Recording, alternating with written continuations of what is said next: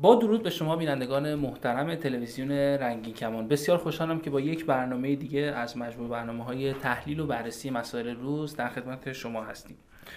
در این برنامه من یک مهمانی دارم آقای فرهنگ قاسمی.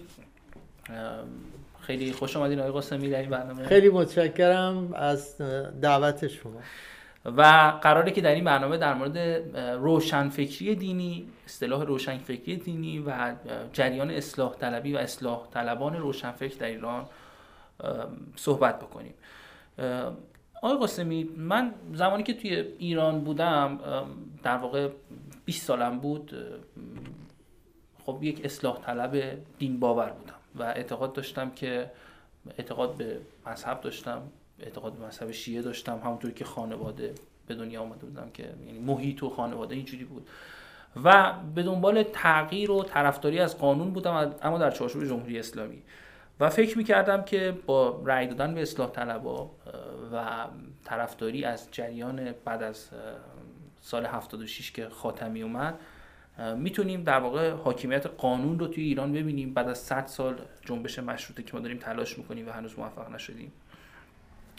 اما وقتی که از ایران خارج شدم ده سال پیش یواش یواش متوجه شدم که این حکومت اصلاح پذیر نیست. به خاطر اینکه 20 سال پیش تصور کنید مثلا مسیح علی نجات که دختر بود و آوردن گرفتن تو زندان که چرا این کارو کردی؟ چرا به عنوان یه زن مثلا حجابت معلوم شد فرا اینا؟ 20 سال بعد که الان یه دختر 18 ساله رو دوباره گرفتن توی تلویزیون جمهوری اسلامی اعتراف پخش می‌کنه که چرا مثلا میرخصی یعنی نشون میده که هیچ تغییر که نکرده هیچی و بدتر هم شده. یه مقدار که حالا من یه مقدار بیشتر صحبت دارم می‌کنم به عنوان پرسشگر ولی خب اشکالی نداره. به حال بد نیستش که نظر دو تا نسل مختلف ما هستیم. شما بله. از یه دید دیگه می‌بینید من از دید راهی که خودم اومدم. من وقتی که به کل این جریانات بعدها فکر کردم در طی سالهای بعد از اینکه از ایران خارج شدم به این نتیجه رسیدم که مسئله فقط اصلاح طلبی نبوده. مسئله دینداری بوده. می‌دونید من خب تو ایران مسلمون بودم الان دیگه مسلمون نیستم. الان بی مذهب هستم. و چرا اون موقع من به اصلاح طلبی اعتقاد داشتم؟ به خاطر اینکه فکر می‌کردم با رفتن حکومت جمهوری اسلامی دین از بین میره و سعادت مندی از بین میره. همین شعارهایی که سعادت دنیا و آخرت شما رو در میون می‌ذاریم. یه نکته هم در مورد مسئله روشنفکری دینی که اون موقع من خیلی طرفدارش بودم. کسایی مثل آقای عبدالکریم سروش آقای مثلا مثلا کسایی که الان وجود دارن عطاالله مهاجرانی کسایی که تو خارج از کشور مثل علی علیزاده. اینا مثلا با بعضیاشون با ریش تراشیده و کت و شلوار کروات میان از جمهوری اسلامی دفاع می‌کنن از اصلاح طلبی دفاع می‌کنن. من می‌رسم به مسئله اصلاح طلبی. قبل از هر چیز می‌خوام از شما در مورد اساسا روشنفکری دینی بپرسم. به نظر شما اصلا روشن فکری دینی چه تعریفی داره و آیا اساسا میشه دینی که قانوناش مشخصه دینی که قواعدش مشخصه رو با روشن فکری تغییر داد؟ چون تز روشن فکران دینی اینه دیگه که ما با روشن فکری دین رو بروز می‌کنیم امروزیش می‌کنیم و به در واقع وعده آینده بهتر در حکومت در چارچوب حکومت جمهوری اسلامی رو میدیم. به نظر شما آیا این شدنیه؟ بله. قبل از هر چیز من راجب چند کلمه راجب دین در جامعه صحبت بکنم. ببینید در همه جوامع این دین وجود داره. وجود داشته وجود داره. به نظر من باز هم وجود خواهد داشت. منتها نوع برداشت و استفاده از دینه که مهمه. هرچی در جوامعی که دموکراسی و آزادی و به هر حال رفتار و کردار علمی کمتر باشه این قبول کردن دین بیشتر در جامعه ما هم متاسفانه دین زمینش فراهم بوده به دلایل مختلف. از دوران حداقل من نرم دورتر صفویه بوده دوران قاجار بوده در انقلاب مشروطیت یه ضربه بهش می‌خوره. رضا شاه یه کارایی می‌کنه که چیزش کمتر بشه. اگرچه خودش در ابتدا هم سینه زن بوده هم گل به سرش میباریده و فلان و اینها. ولی به حال یه کارایی می‌کنه که ولی این قضیه دین کماکان در جامعه ما وجود داشته و وجود داره و با اومدن جمهوری اسلامی این دین تبدیل شده به یک وسیله دولتی برای سرکوب و برای اعمال یک سری ایده ها و افکاری که متعلق حداقل به 1400 سال پیش. خب حالا اینی که در جامعه بشه دین و از بین برد یا شما فکر می‌کردید که مثلا با از بین رفتن جمهوری اسلامی دین از بین میره یا الان خیلی ها فکر می‌کنن به نظر من دین از بین نمیره. دین یک حالت دیگری یک تحولی پیدا می‌کنه. بعد در یه شرایطی اگر جامعه درست عمل نکنه باز می‌تونه بیاد بالا. اما اینکه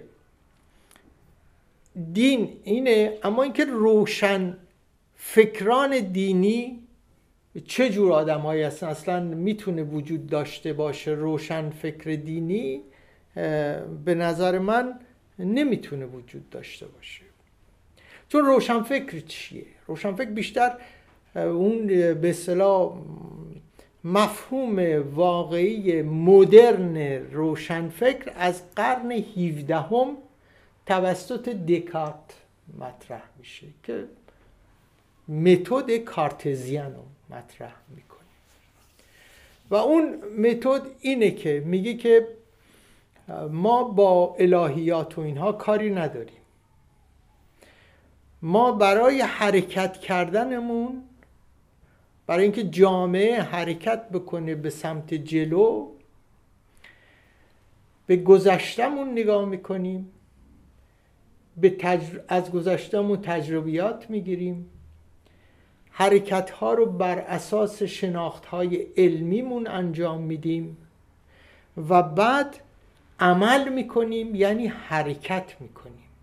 یعنی گام به گام میریم جلو. مثل این میمونه مثالی که می‌زنه میگه من در یک جنگلی هستم که در این جنگل گیر کردم. و حالا باید یه راهی پیدا بکنم از این جنگل بیام بیرون. خب مجبورم یه شناخت گذشته دارم. مثلا می‌تونم از تجربیاتی که دارم بدونم خورشید از کجا میاد میره فلان یه سری از این چیزها استفاده بکنم از تجربیاتم. یه سری عقلم رو به کار بندازم و جلوتر از همه وارد عمل بشم. اما چجوری باید وارد عمل بشم؟ باید متد داشته باشم. این متدی که بهش میگم متد کارتزیان متدی که دکارت این متد بر اساس این سه چهار تا چیزه یعنی گذشته شناخت حال و استفاده از علوم و حرکت به جلو یعنی حرکت و این حرکت بعد از هر حرکت شما یعنی تعیین یه متد رو تعیین می‌کنید و حرکت می‌کنید بعد از هر حرکت شما نگاه می‌کنید که چیکار کردید و حرکت های بعدی رو انجام می‌دید. یعنی یه بیلان می‌گیرید از حرکت های بعد. یعنی شما مرتب بخوام تفاوت یک روشنفکر دینی و بیدین رو بگم. یا کسی که اعتقاد خردگرا. حالا روشن فکر روشن اصلا روشن فکر دینی نمی‌تونه یعنی دینی نمی‌تونه روشن فکر باشه. برای اینکه خودشو محدود می‌کنه. بلافاصله خودشو میاره توی چارچوب یک سری باورها. نه تنها این در مورد دین مطرحه در مورد در مورد ایدئولوژی هم بله. مطرحه ها؟ مثلا من خودم سوسیال دموکرات می‌دونم. ولی ولی به سوسیالیسم به عنوان یک متدولوژی به عنوان یک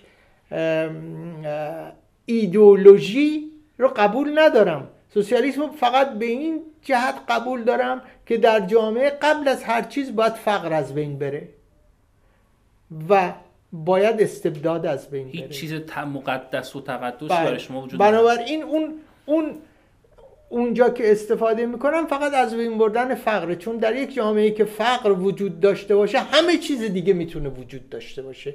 فساد بیعدالتی آدم کشی قارت همه چی می‌تونه وجود داشته باشه. بنابراین اولین کار اینه که یک حالت چیز. بنابراین چه روشن فکر چه کسی که اعتقادات مذهبی داره. چه کسی که اعتقادات ایدئولوژیک داره محدود میشه در کار روشن فکر بودنش. نمی‌خوام بگم مارکس روشن فکر نیست.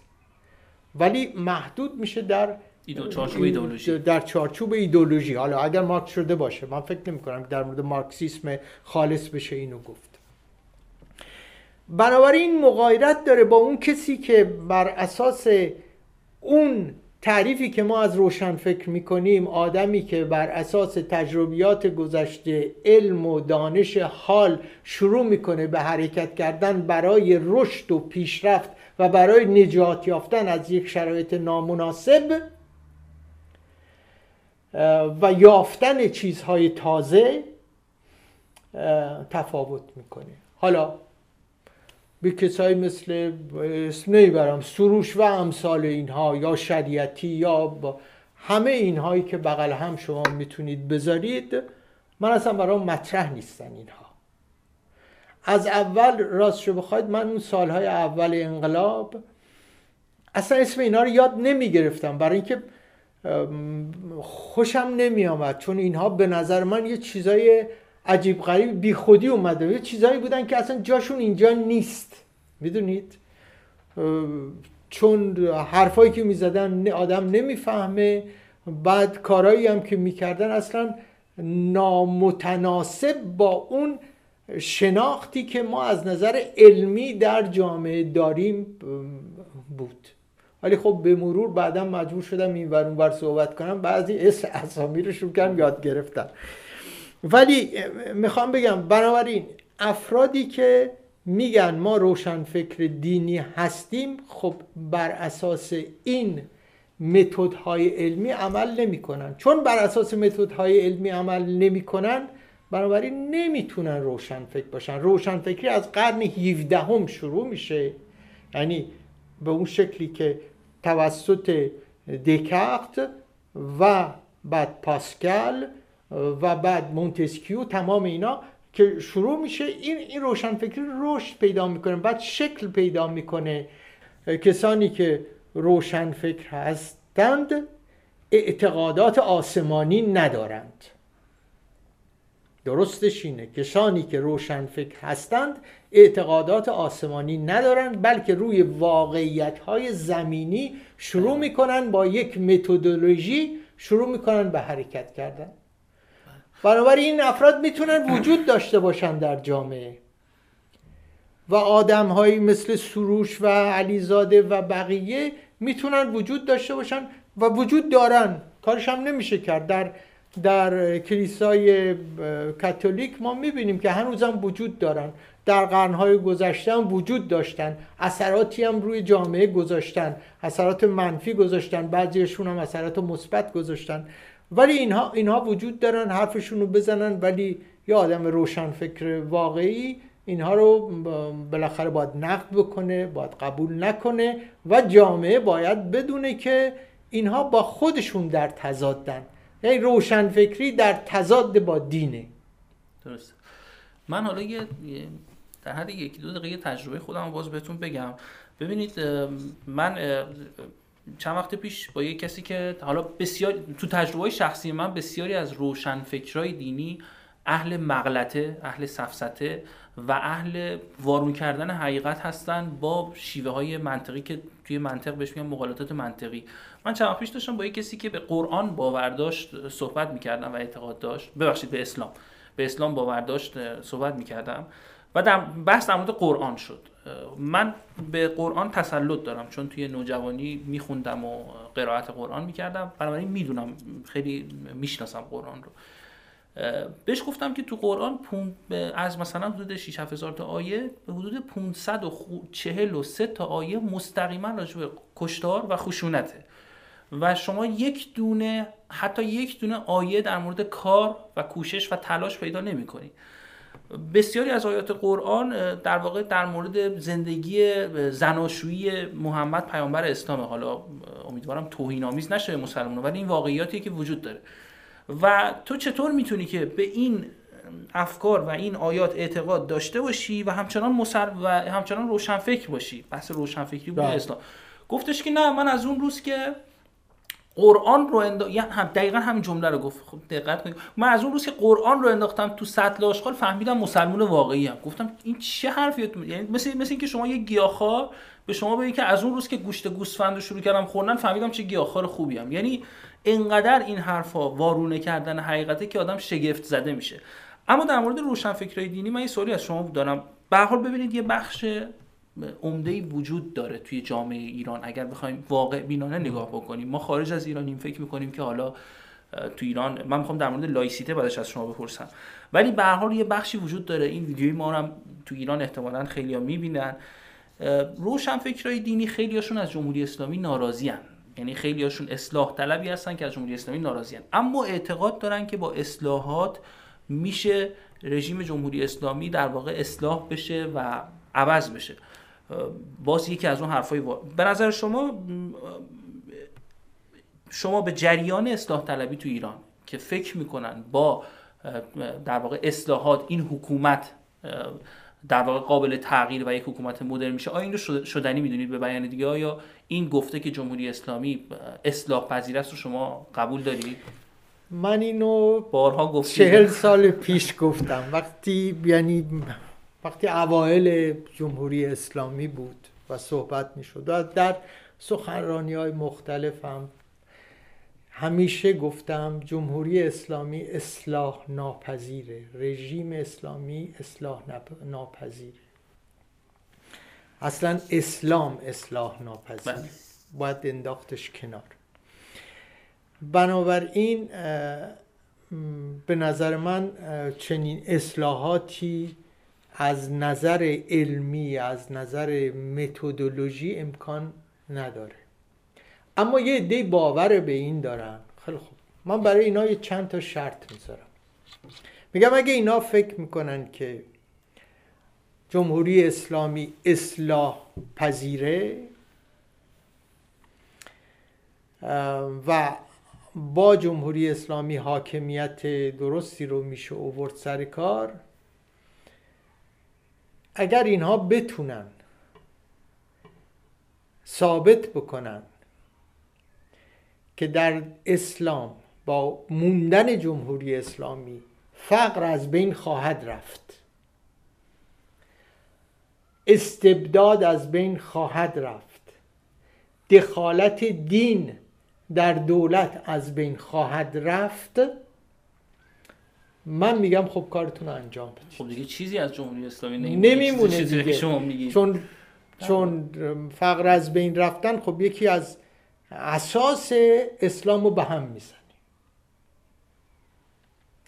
یعنی زندگی یک زندگی میشه که باید به یه شکلی ثروت در به طوری انجام مدیریت بشه که همه بتونن ازش استفاده بکنن فقرا و کسانی که درآمد کمتری دارن بتونن در یک شرایط مناسبی باشن. تازه شما از حقوق بشر صحبت نکردید دست بله. دوز قطع بشه زنان نیمی آره. از مردان اینا رو نگفتید بله. اگر اون وقت استبداد از بین بره اون خلیفه مستبد خود محمد مستبد بوده. تمام اسلام با شمشیر جلو رفته. تمام اسلام با شمشیر جلو رفته. گفته لا اله الا الله یا میگی یا گردن تو با شمشیر می‌زنم. و همینطوری زدن رفتم جلو. بنابراین این انا اساس اسلامه. یعنی اگر بیاد به اینها توجه بشه خب بکنن کارشون. روی اصلاح طلبا که میگن می‌کنیم این سه چهار تا مطلب رو در نظر بگیرن. حقوق بشر هم شما بهش اضافه بکنید. خیلی خوب بکنن. و منم درست همه اینا رو رد می‌کنم. ولی فعالیتشون می‌خوام بکنن بکنن. به نظر من اگه در یه جامعه باشه که آزادی باشه اینا هم باید گذاشت فعالیتشون بکنن. باید گذاشت با هم مجادله کرد با هم چالش فکری کرد چالش اقلایی کرد چالش منطقی کرد و بعد ببینیم که مردم ببینیم چی. اصلا بودن اینها لازمه برای اینکه جامعه روشن بشه. من به عنوان یک کسی که اعتقاد دینی ندارم حاضرم با هر کدوم از اینا در یه شرایط مناسبی در جامعه ایران نه الان با این آقایونی که در خارج هستند. اصلا حاضر نیستم باشون بشینم صحبت کنم دعوت کردن به جلسه ای فلان اینا. اصلا برام ارزش نداره. نرفتم تو هیچ کدوم از این جلسات برای اینکه برام اصلا ارزش نداره. چون در واقع چیه؟ به گوش دیوار خوندن چیزه چی میگن؟ یاسین به گوش, یاسین به گوش خر خوندن. بله. و هیچ نتیجه نداره. ولی اگر در یه جام مثل من امثال من افراد بسیار زیادی هستن بهتر از من هم حتی هستن که من در مقابلشون خیلی کوچکترم و می‌تونن این استدلال رو بکنن که نه اینها با هم در تفاهم نیستند. اینها با هم در تضاد هستند و از اونجاست که جامعه رشد پیدا خواهد کرد. یعنی وجود اینها رو نباید نباید اینا رو گفت نه شما آزاد نیستید نباشید فلان.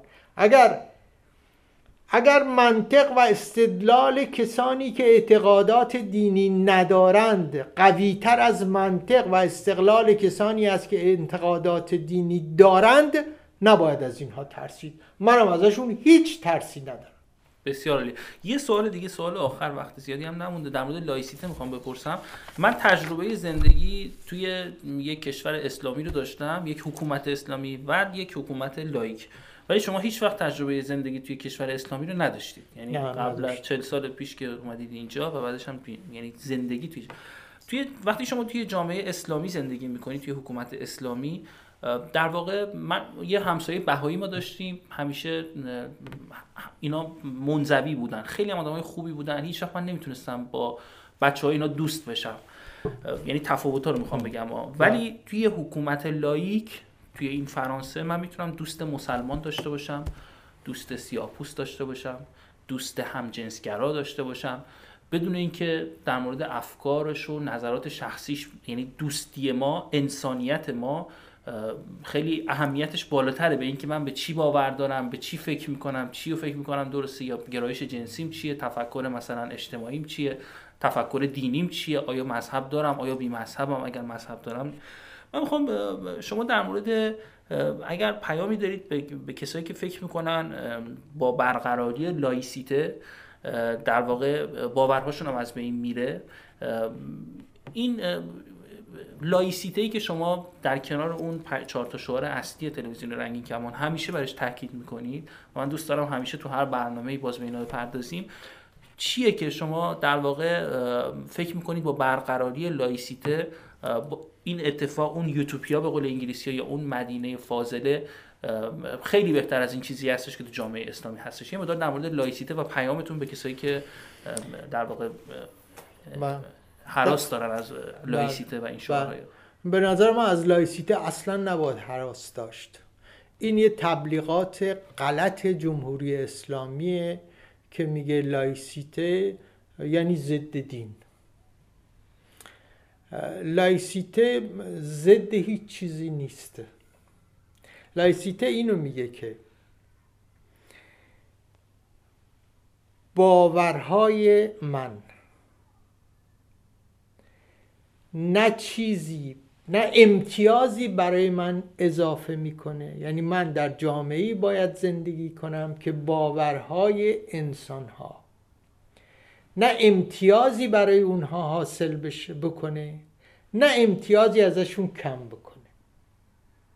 می‌دونید؟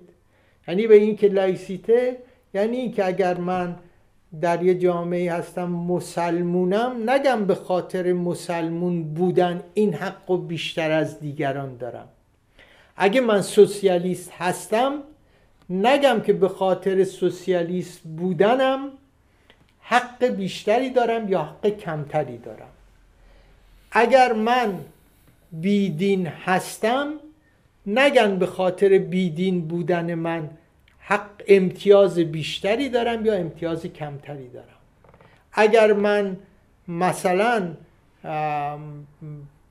همجنس گرا هستم هم جنسگرایی من نه امتیازی باید به اضافه بکنه نه امتیازی ازم کم بکنه. لایسیته یعنی این که آدم ها بر اساس باورهاشون امتیازی بهشون اضافه نشه و امتیازی ازشون کم نشه. این تعریف درست و امروزی laïcité هست. بنابراین اگر یک چنین چیزی رو ببینیم کسی که مثلا چه می‌دونم یک هر فکر و هر عقیده و هر جنسیتی داشته باشه همه با هم برابرن. همه امتیازی براشون نمیاد امتیازش هم ازشون کم نمیشه. این لایسیته. و جامعه باید برای این مبارزه بکنه. یعنی داشتن عقیده داشتن رنگ داشتن پوست دیگری داشتن نمی‌دونم متعلق به این قوم یا اون قوم بودن. مثلا ببینید چون من مثلا عربم نباید یه چیزی بهم اضافه بشه یا ازم کم بشه. چون من کردم نباید بگم اینطوری هم اونطوری هم. بنابراین این لایسیته یعنی این نوترالیته ای که خونسا بودنیه که به خاطر وجود و افکار یک انسان در یک جامعه وجود داره. خیلی ممنون من مایلم که بجز این لایسیته اون چهار تا شعار دیگه رنگین کمان که مجموعه میشه پنج دارم رو یه بار دیگه اینجا بگم. یکیش استقلال یکیش آزادیه یعنی در موقع یک کشور ایدئال ما که براش آرزو می‌کنیم مستقل بودنشه آزاد بودنشه جدایی دین از حکومت جمهور جمهوری خواهیه و, و لایسیته است که و دموکراسی ببخشید چون جدایی بله دین از و دموکراسی بله. هستش که در واقع حکومت مردم بر مردم که من خودم شخصا واقعا چیز شیشمی به این نمیشه اضافه حالا می‌تونید شما بگید حقوق بشر ولی خب این توی دموکراسی گنجیده میشه. یعنی می‌دونید یعنی هر کدوم از اینا مثلا پادشاهی وقتی بخواد به این اضافه بشه دموکراسی رو رد می‌کنه. هم دموکراسی رد می‌کنه و هم بله دموکراسی رد می‌کنه. برای اینکه اون دیگه حق انتخاب از بین میره از بین میره. بله. یعنی شما هر چیز استبدادی رو بیارید تو این پنج تا در واقع تو این دایره این پس می‌زنه. هر بله. چیزی که به استبداد و در واقع جریان استبداده خیلی ممنون از شما بسیار سپاسگزارم از شما که در این برنامه شرکت کردید و با سپاس از شما بینندگان محترم که در این برنامه همراه ما بودید. تا برنامه دیگر پیروز باشید.